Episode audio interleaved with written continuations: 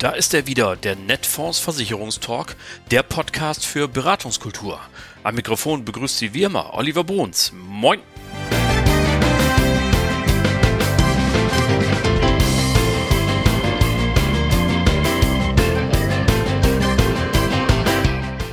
Herzlich willkommen zur Ausgabe Nummer dreiundvierzig unseres gemütlichen Formats. Danke, dass Sie auch heute wieder eingeschaltet haben. Es gibt wieder eine ganze Menge zu hören. Da wäre zum Beispiel unser Interview mit Walter Kapellmann. Er ist Hauptbevollmächtigter der Dela Lebensversicherung und hat eine Menge zu erzählen. Es geht um nichts weniger als das Lebensende, Risiko-L V, Sterbegeld und jede Menge Optionen. Da lohnt es sich also schon einmal reinzuhören. Und dann haben wir unsere Netfonds-Syndikus-Anwältin Sarah Lemke im Gespräch. Denn es gibt mal wieder etwas Wichtiges zu beachten. Ein neues Urteil gegen das Internetportal Verivox schlägt Wellen, und zwar bis in jedes kleinste Maklerbüro hinein. Aber Sarah baut Deiche, das verspreche ich. Erklärt, worum es geht und was zu tun ist, damit niemand von Ihnen Abmahnungen oder dergleichen zu befürchten hat und weiter rechtssicher auftreten kann. Dazu kommen wir dann im zweiten Teil. Doch zunächst einmal einen ganz herzlichen Dank an alle unsere Partnerinnen und Partner, alle Lieferanten, alle Mitarbeitenden bei Netfonds. Rekordwachstum im dritten Quartal zwanzig einundzwanzig von fünfundvierzig Komma eins Prozent. Das sind erstmals über fünfzig Millionen Euro. Wahnsinn! Rekordumsatz auch, wenn man die ersten neun Monate zusammenzählt. hundertsiebenunddreißig Komma fünf Millionen Euro. Nochmal Wahnsinn. Und ein Glückwunsch auch an die Kollegen von der Investmentsparte. Die Assets under Administration konnten um sechsundzwanzig Prozent gesteigert werden auf rund zwanzig Milliarden Euro. Das sind grandiose Zahlen am Ende des dritten Quartals. Vielen, vielen, vielen Dank an alle, die mitgeholfen haben. Das Netfonds-Schiff hält weiter Kurs. Ganz prima. So. Und damit das auch so bleibt, müssen wir uns nun wieder mit dem Alltag beschäftigen, mit Ihrem Beratungsalltag. Und deswegen gleich mal die neuesten Tipps. Die Dela ist in den neunzehnhundertdreißiger Jahren in den Niederlanden gegründet worden. Die Mission war, jedem eine würdevolle Bestattung zu ermöglichen. Und so entstand ein Spezialist für Risikolebensversicherung, Sterbegeld und so weiter. zweitausendachtzehn wagte man dann den Sprung nach Deutschland, und inzwischen sind sie auch Partner bei Netfonds. Na, das ist doch Grund genug, mal reinzuhören und sie genauer kennenzulernen. Und deswegen habe ich für Sie ein Interview geführt, und zwar mit Walter Kapellmann, mit C übrigens geschrieben, dem Hauptbevollmächtigten. Und was er zu sagen hat, das hören Sie jetzt. Lieber Herr Kapellmann, auf dem großen Ozean der Versicherungsbranche fahren ganz viele große Tanker, die man so kennt. Und äh, nun habe ich das Gefühl, kommt da so ein kleines Schnellboot daher, die Dela. Vielleicht verraten Sie uns doch als erstes mal, wer oder was bitte ist überhaupt die Dela? Das mache ich sehr gerne. Die Dela ist ein niederländischer Versicherer, äh, in den Niederlanden Marktführer für das Thema Hinterbliebenenvorsorge. Hinterbliebenenvorsorge in dem Sinne, dass wir mit zwei Produkten am Markt unterwegs sind. Das ist die Risikoleben und die Sterbeversicherung. Dela ist neunzehnhundertsiebenunddreißig in den Niederlanden gegründet worden als eine Vereinigung, die sich um das Thema letzter Tag, Thema Tod in den Niederlanden kümmert. Und ähm, der große Unterschied, der, der vielleicht ähm, interessant ist, auch für Sie, ist, in den Niederlanden redet man über dieses Thema sehr oft. Der Tod gehört zum Leben. In Deutschland ist das ja meistens noch ein kleines Tabuthema. Da sind wir angetreten als Schnellboot, dieses Thema in Deutschland, ja, hoffähiger zu machen. Ja, also Sie sind ja auch zu Gast gewesen in unserer äh, Vereinszeitschrift, dem Einblick. Da gab es ja jetzt im Oktober eine Sonderausgabe, die sich nur mit Versicherungsthemen beschäftigt hat. Und ehrlich gesagt musste ich bei Ihrer Überschrift über dem Interview ein bisschen schmunzeln, weil da steht nämlich, unterschätzt Doppelpunkt, das Risiko des eigenen Todes. Und ich habe immer gedacht, es ist eigentlich nichts so sicher wie die Tatsache, dass wir irgendwann von diesem Planeten wieder scheiden müssen. Aber offensichtlich, ähm, ja, Sie sagten es gerade, gibt es hier eine größere Verdrängung als in anderen Ländern. Ja, das, das ist so. Also in Deutschland ist das Thema Tod. Es, es weicht jetzt mehr und mehr auf. Ich denke, dass auch ein Großteil jetzt, das sehen wir auch, das hören wir auch von den Leuten draußen durch die Pandemie, ähm, letztendlich äh, mit beeinflusst wird und das Thema Tod doch täglich im Prinzip äh, im Moment in den Medien geistert. Ähm, jeder redet darüber, wie viele Leute letztendlich sterben. Wenn wir überlegen, dass in Deutschland knapp neunhundertfünfzigtausend Menschen pro Jahr sterben, ähm, dann, dann ist das ein Thema, ja, und Sie haben recht, der Tod ist im Prinzip nicht beeinflussbar. Irgendwann äh, ereilte uns alle und deswegen schon interessant zu sehen, dass doch andere Themen Vorrang haben vor dem Thema Hinterbliebenenversorgung. Ja, das können wir ja vielleicht heute ein bisschen ändern. Äh, nun habe ich mir im Vorfeld dieses Gesprächs schon die Frage gestellt, wenn ich jetzt so Makler wäre, dann würde ich ja sagen, es gibt schon so unendlich viele Versicherer, die äh, auf diesem Gebiet unterwegs sind, Risikoleben, Sterbegeld et cetera. Ähm, warum soll ich mich jetzt als Vermittelnder mit Ihrem Haus beschäftigen? Das ist für mich einfach eine, sag mal, eine Sache, die, die ja, von der Logik her sind wir jemand, der ist fokussiert auf diese beiden Produkte. Wir tun nichts anderes als dieses Thema Hinterbliebenenversorgung. Das machen wir äh, in den Niederlanden und in Belgien und jetzt auch in Deutschland und haben über fünf Millionen Kunden. Das heißt, sehr, sehr viele Kunden vertrauen der Dela als Experten für dieses Thema. Dann haben wir natürlich ähm, speziell in unseren Produkten auch Dinge. Wir haben das niederländische Produkt auf den deutschen Markt gebracht, natürlich nach deutschem V V G, aber mit allen, ähm, ich sag mal, Feinheiten, die es in den Niederlanden zu dem Produkt selber gibt.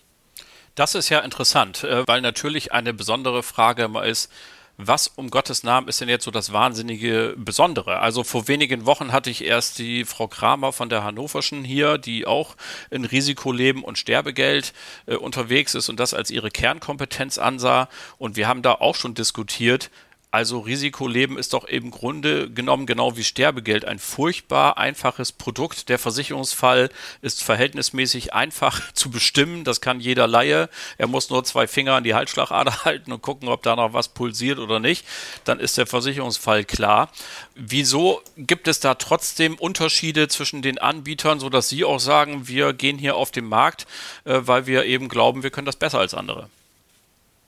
Ja, ich glaube, zum einen, zum einen ganz wichtig für uns, wir haben beim Produkt Risikoleben und beim Produkt Sterbegeld eine sogenannte Beitragsgarantie. Das heißt, wir unterscheiden nicht zwischen Brutto- und Zahlbeitrag, sondern bei uns ist Bruttobeitrag gleich Zahlbeitrag. Mhm. Das aber dann über die gesamte Laufzeit des Vertrags. Für den Kunden zurzeit sicherlich ein Riesenthema, weil zum einen weiß er grundsätzlich über die gesamte Laufzeit, was ist sein Beitrag, den er zahlen muss für die, für die Absicherung. Er muss sich nicht damit beschäftigen, dass möglicherweise die Überschussbeteiligungen geringer ausfallen, als sie angekündigt wurden und dann eine Beitragserhöhung stand. Das ist, glaube ich, ein, für uns ein sehr großes Thema. Das sehen wir auch, dass das zum einen von den Maklern geschätzt wird, aber natürlich noch viel mehr von den Kunden. Insbesondere dann, wenn es um Finanzierung und Hypotheken geht. Mhm. Dann haben wir sehr viele weiche Faktoren in beiden Produkten. Das heißt, wir versuchen nicht erst in dem Leistungsfall zu helfen, sondern die Kunden schon vorher darauf hinzuweisen und auch die Makler, was wichtig ist.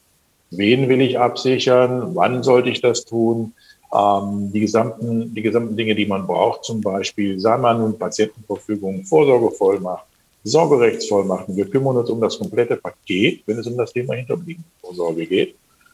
Und bei Sterbegeld haben wir natürlich den, sagen wir, den Riesenvorteil, dass wir durch unsere Kollegen in den Niederlanden wissen, die Dela ist ja nicht nur ein Versicherer drüben, sondern gleichzeitig auch noch ein großes niederländisches Bestattungsunternehmen mit eigenen Krematorien, eigenen Friedhöfen, die also die komplette Wertschöpfungskette für jemanden, der sich darum kümmert, abbilden kann und dann natürlich dementsprechend auch die Erfahrung hat.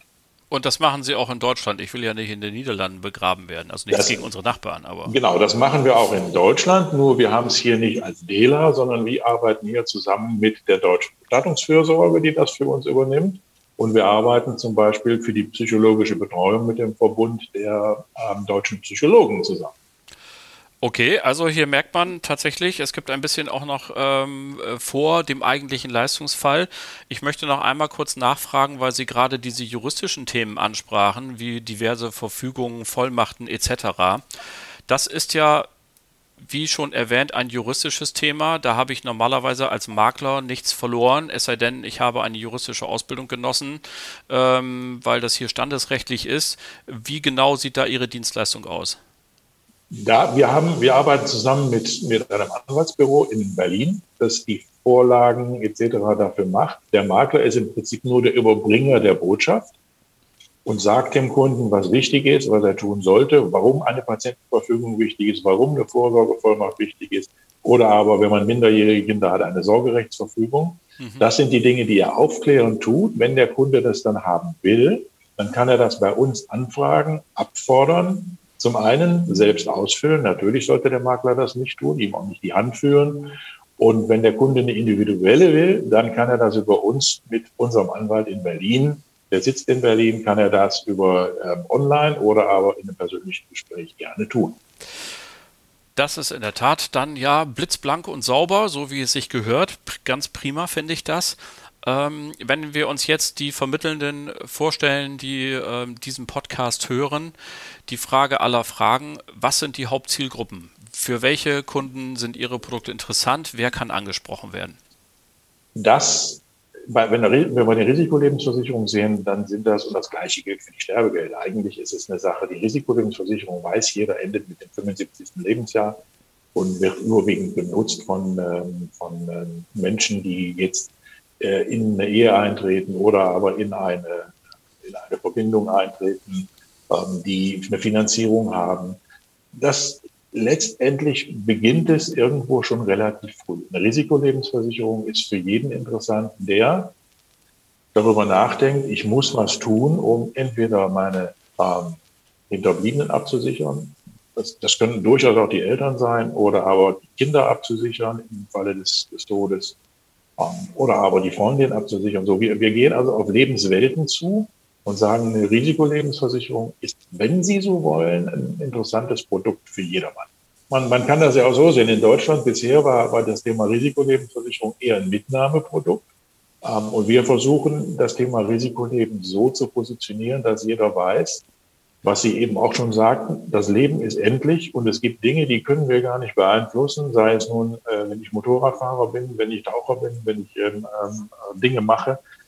Das Leben ist im Prinzip ein Risiko und startet mit der Geburt und endet mit dem Tode.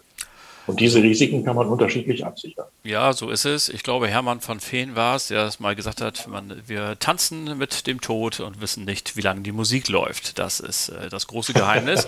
Aber natürlich ist es so und Sie haben völlig recht, ich kann Sie da nur drin bestärken. Ähm, es ist ureigenste Vermittleraufgabe, äh, eben auch solche Themen anzusprechen, wie eben Tod und alles, was damit drumherum ist. Wir kennen dieselbe Diskussion ja auch von der Pflege. Das ist ja so dann der Abschnitt meistens für die allermeisten, ja noch unmittelbar vor dem Ableben noch stattfindet. Da gibt es eine ganz ähnliche Verpflichtung und Aufgabe und das sollten wir auch tun, ähm, denn es gibt ja nicht selten auch kritische Stimmen, die sagen, um solche Themen drücken sich die Vermittler auch und machen nur das, was Spaß macht, äh, und um denen den Wind aus den Segeln zu nehmen, ist das natürlich nur ehrenwert und äh, wichtige Aufgabe der Vermittelnden. So, letzte Frage jetzt, ähm, wenn Sie nun Appetit gemacht haben und gesagt haben, wir, äh, die, wir haben jetzt Maklerinnen und Makler, die hier zuhören und sagen, oh, das hört sich aber riesig spannend an, ich möchte gerne mehr über die Dela wissen. Natürlich, bei uns bei Fundsware Pro sind ja alle ihre Daten hinterlegt, aber wir wollen es hier auch noch mal kurz sagen, an wen kann man sich wenden? Das kann man nie direkt bei der Dela hier in Düsseldorf. Wir haben eine Vertriebspartnerbetreuung, die äh, ist per E-Mail und per Telefon sofort erreichbar. Aber für die Makler draußen viel wichtiger noch, wir haben auch Männer vor Ort, die für die den Maklern Rede und Antwort stehen. Da haben wir drei Leute. Vom Namen her kann ich die gerne nennen, sind aber auch telefonisch relativ schnell zu erreichen. Hier reden wir über den Herrn, über die Dirk Büttner, den Dirk Schmikowski und den Peter Rauch, die draußen für unsere Kollegen alles, was die Dela kann und alles, was die Dela bietet, wunderbar erklären kann. Das ist sehr gut. Wir mögen es ja, wenn beide Wege bestritten werden können, also sowohl die technischen als auch die persönlichen. Das war, liebe Leute, der Hauptbevollmächtigte der Dela Lebensversicherung in Deutschland, Walter Kapellmann, mit C übrigens, nicht mit K.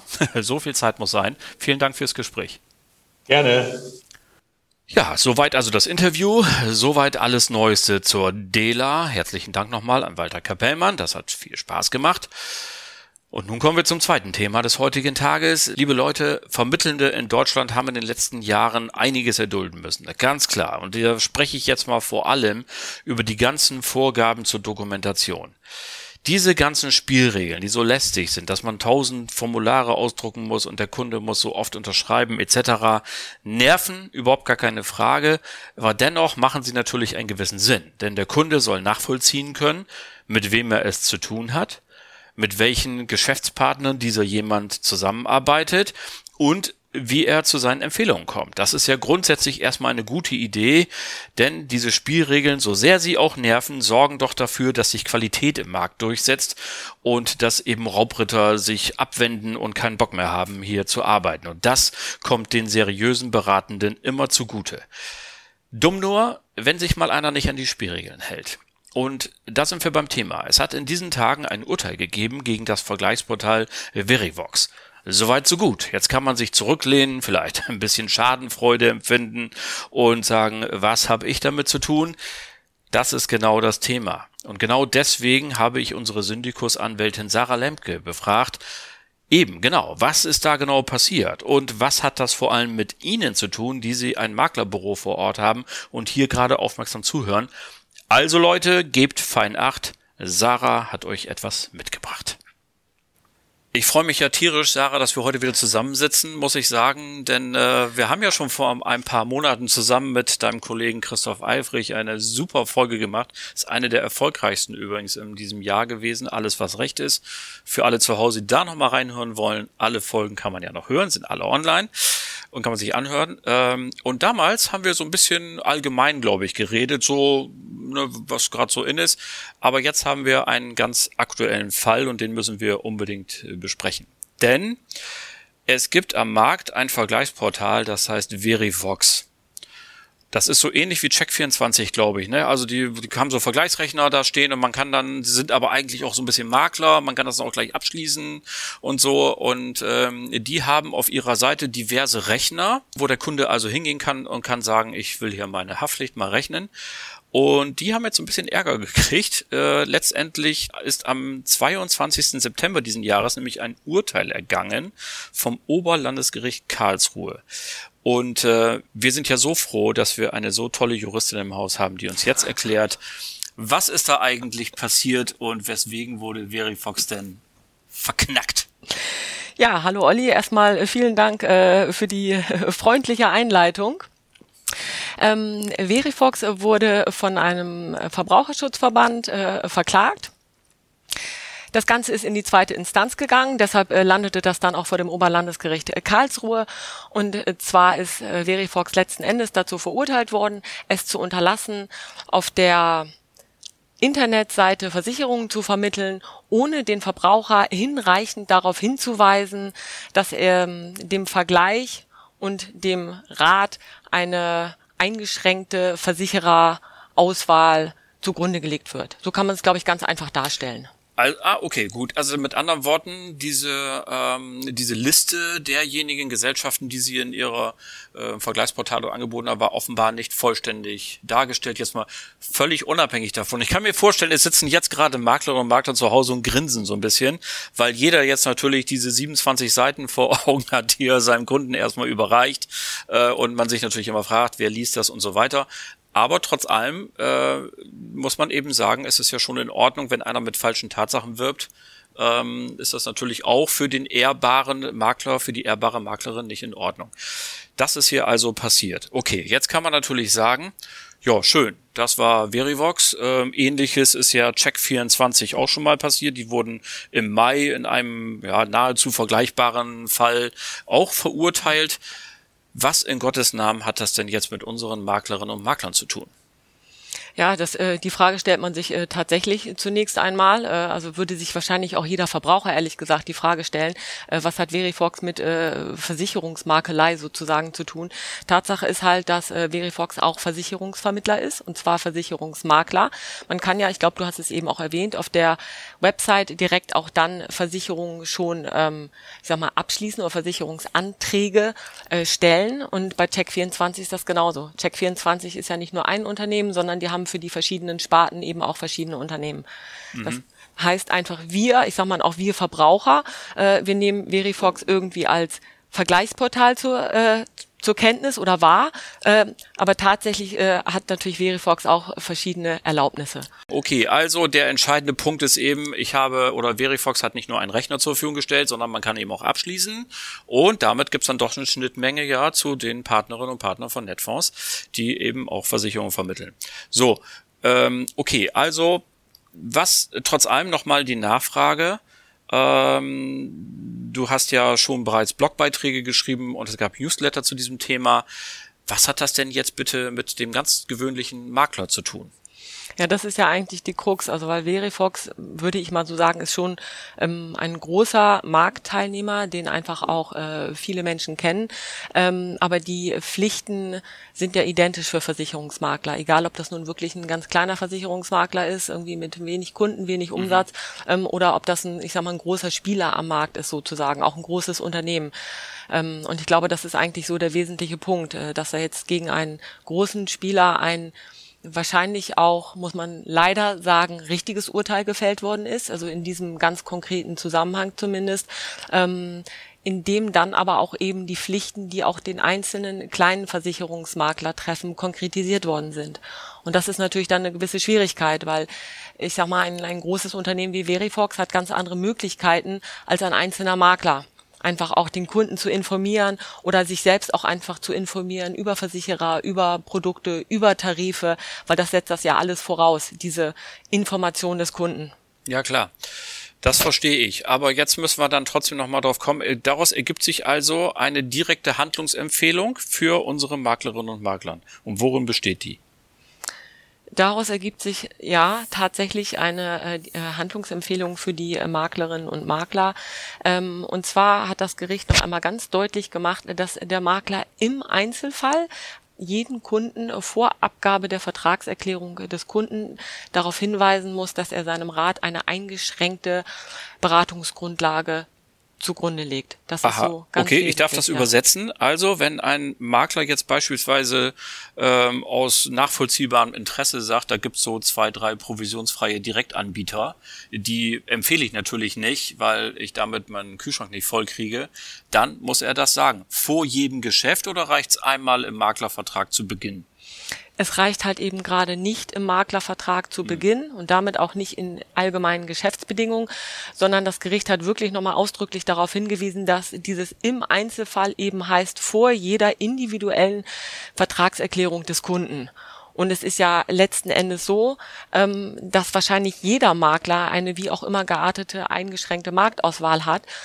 Zum einen, wie du eben gesagt hast, gibt es einfach Versicherer, die vielleicht Tarife anbieten, die gar nicht für einen Makler gedacht sind, zum Beispiel mhm. auch. Oder einfach, die auch kein Interesse haben, mit Maklern zusammenzuarbeiten genau. und von denen der Makler dann eben auch keine Informationen erhält. Aber da hat das Gericht gesagt, das entbindet den Makler aber nicht von seiner grundsätzlichen Pflicht, diese Versicherer und ihre Produkte auch mit einzubeziehen.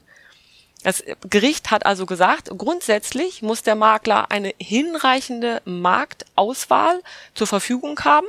Und wenn er das nicht hat, vielleicht auch aus Gründen, die nicht von ihm zu vertreten sind, dann muss er den Kunden darauf hinweisen. Okay, das ähm, klingt jetzt für mich natürlich auf der einen Seite sehr nachvollziehbar, auf der anderen Seite wissen wir in der Praxis auch ziemlich spitzfindig, weil ähm, jeder weiß, dass kein Kunde vor dem Abschluss einer Hundehalterhaftpflicht, um beim heutigen Thema zu bleiben, sich die sieben Seiten durchliest und sagt, ja, die Zitronia kann mir jetzt aber dieser Makler, der sonst in allen Fragen aber mein super Vertrauen genossen hat, leider nicht anbieten. Äh, aber nicht, nichtsdestotrotz, er muss das äh, jetzt trotz allem umsetzen. Ihr habt ja, ihr Juristen, immer so schöne Begriffe dafür. Wenn ich also jetzt als Makler diese Hundehalterhaftpflicht, bleiben wir bei dem Beispiel, vermittle und habe dich als Kunde nicht darauf hingewiesen, dass ich die Zitronia nicht im Programm habe. Ist der Vertrag dann unwirksam? Kannst du dann in drei Jahren zum Anwalt rennen und sagen, hier, der Makler Bruns hat mich aber nicht hingewiesen. Was passiert denn, wenn ich das jetzt vergesse, in Anführungszeichen? Ja, das ist sozusagen fast noch das Gute, dass man erstmal davon ausgehen kann, dass zumindest aus Kundenseite ähm, keine direkten Konsequenzen drohen. Äh, eine Thematik sind halt äh, Abmahnungen durch Wettbewerber, durch Mitbewerber, ähm, vielleicht weil die einen Maklervertrag in die Hände bekommen, in denen in dem dann unwirksame Klauseln sind, weil halt eben vielleicht genau dieser Hinweis auf eine eingeschränkte Versichererauswahl im Maklervertrag enthalten ist. Mhm. Ähm, da könnte dann irgendwie eine Abmahnung drohen. Und die andere Thematik ist, ähm, es würde erst dann zum Tragen kon- kommen, wenn ein Versicherungsfall eintritt und der Kunde dann geltend machen könnte, dass er eine andere Versicherung gewählt hätte, wenn er vorher auf die eingeschränkte Marktauswahl hingewiesen worden wäre. Hört sich unglaublich theoretisch an, ist es in der Regel auch, aber muss man dazu sagen, es hat Anfang des Jahres, das heißt, es war im Januar diesen Jahres, ein Urteil vom Landgericht Leipzig gegeben, ähm, und da ist tatsächlich ein Makler auf Schadensersatz verurteilt worden, weil er dem Kunden eine Teilkaskoversicherung versichert hat und der Kunde konnte, wie auch immer ihm das gelungen ist, äh, im Nachhinein belegen, dass er bei einem Direktversicherer eine Vollkaskoversicherung abgeschlossen hätte, aber der Makler ihn eben nicht darauf hingewiesen hätte. Gut, also ähm, es ist ja, wie man immer so schön sagt, bei Geld hört ja Freundschaft auch. Ich finde immer, Freundschaft und Feindschaft hört auf, das aber nur am Rande. Das heißt also, wenn es im Schadensfall um viel Geld geht, dann gibt es natürlich auch wieder die anderen Juristen, die sagen, gib mir mal deine Verträge, ich schau mal rein, ob wir den nicht irgendwo dran kriegen. Ich erspare mir jetzt die Frage, ähm, ob dann die Vermögensschadenshaftpflicht greifen würde oder nicht, weil das ist so eine Einzelfallgeschichte, das sollten wir lieber nicht machen, sondern wir beschränken uns jetzt mal darauf, auf die Prävention. Ich, wir gehen ja auch davon aus, dass die allermeisten Makler und Makler überhaupt gar keinen Bock haben, jemals in diese Situation zu kommen und ähm, die das natürlich nach Möglichkeit vermeiden möchten. Und gibt es dafür eine Empfehlung? Was muss ich jetzt machen, um dem Ganzen den Gar auszumachen im Ansatz? Also man muss auf jeden Fall äh, als Versicherungsmakler künftig in der Beratungsdokumentation, das heißt im Beratungsgespräch, ähm, da ausdrücklich und auch ausführlich darauf hinweisen. Zum einen, dass es eben diese eingeschränkte Auswahl gibt, ähm, und der Makler muss auch darauf hinweisen, wie er überhaupt diese Versicherer ausgewählt hat. Und ähm, uns ist bekannt, dass einige große Softwareanbieter, mit denen wir auch äh, kooperieren, da wohl schon entsprechende Änderungen auch vorgenommen haben an ihren eigenen Beratungsprogrammen, ähm, und sind aber die Texte ehrlich gesagt noch nicht bekannt. Also wir stehen da gerade mit denen in Kommunikation, weil das macht natürlich Sinn, wenn ein Partner von uns äh, eine Software nutzt, die wir quasi anbieten, äh, dass das direkt in die Software eingebaut wird. Ja, klar. Ähm, wie hoch ist denn jetzt der zeitliche Druck eigentlich? Müsste ich das jetzt sofort machen oder... Eigentlich wohl, das könnt ihr jetzt nicht sehen zu Hause, aber ja. Sie nickt etwas verkniffen. Ja, also ganz ehrlich, also ich würde zumindest sofort den Maklervertrag an, äh, zur Hand nehmen und einfach gucken, welche Klauseln sind unwirksam. Es gibt ja manchmal Klauseln, die sind unwirksam, die tun niemandem weh, weil die sind dann eben einfach nicht wirksam. Und es gibt halt Klauseln, äh, so wie diese halt, ähm, die sind dann eben auch äh, abmahnfähig. Und das ist einfach sehr unglücklich. Und natürlich, wie gesagt, die Beratungsdokumentation oder einfach auch die Aufklärung des Kunden muss verändert werden. Und äh, solange es dann noch keine Angebote gibt von den Softwareherstellern, würde ich als Makler eben eine eigene Dokumentation anfertigen. Okay, wir neigen ja äh, dazu, die Dinge jetzt hier pragmatisch zu sehen, und deswegen äh, an dich die Frage, äh, was können denn unsere Netfonds-Partnerinnen und Partner jetzt schon tun? Was hast du vorbereitet und was ist in der Pipeline? Naja, zum einen hoffe ich natürlich, dass die Netfonds-Partner letzte Woche an einer der beiden Online-Schulungen teilgenommen haben und eigentlich schon bestens informiert sind und sich auch schon das Angebot von uns angeschaut haben. Wenn nicht, übrigens, kleiner Einwurf, diese Schulungen sind selbstverständlich auf der Plattform hinterlegt, die hat man aufgezeichnet, dann kann man die natürlich auch im Nachgang sich noch anschauen. Genau, und äh, unser Angebot ist ja auch, dass wir äh, Musterverträge zur Verfügung stellen. Der Versicherungsmaklervertrag von uns ist selbstverständlich bereits angepasst und ähm, wir haben auch bereits äh, Formulierungshilfen für diese Beratungsdokumentation. Das ist so das, denke ich, was wir liefern können, und wir werden in nächster Zeit auch noch weiter darüber informieren, weil ich sage ganz ehrlich, wir sind da im Austausch mit verschiedenen Juristen. Ähm, ich glaube, wir sind die Einzigen, die überhaupt was gemacht haben bislang, außer zu reden, muss ich ja mal einfach so sagen, ähm, weil ich denke halt schon, dass ein bisschen die Zeit drängt, dass man alles tun sollte, was man aktuell tun kann. Aber das Urteil geht halt wirklich sehr ins Detail, ist sehr lang und ausführlich, und man muss davon einfach gucken, ähm, was kann man wirklich als gefestigte Rechtsprechung vielleicht mittlerweile ansehen äh, und was ist überhaupt praktikabel. Liebe Sarah, was soll ich zum Abschluss sagen? Im Namen aller Maklerinnen und Makler, wir sind sehr froh, dass wir dich haben, und äh, natürlich den Kollegen Christoph Eifrich, für den gilt das gleichermaßen. Äh, schöne Grüße von hier aus, und äh, an Sie draußen, liebe Partnerinnen und Partner von Netfonds, achten Sie bitte auf kommende Newsletter. Äh, sobald es Neues gibt in der Frage, äh, werden Sie es erfahren. Liebe Sarah, vielen Dank. Ich danke dir. Tschüss.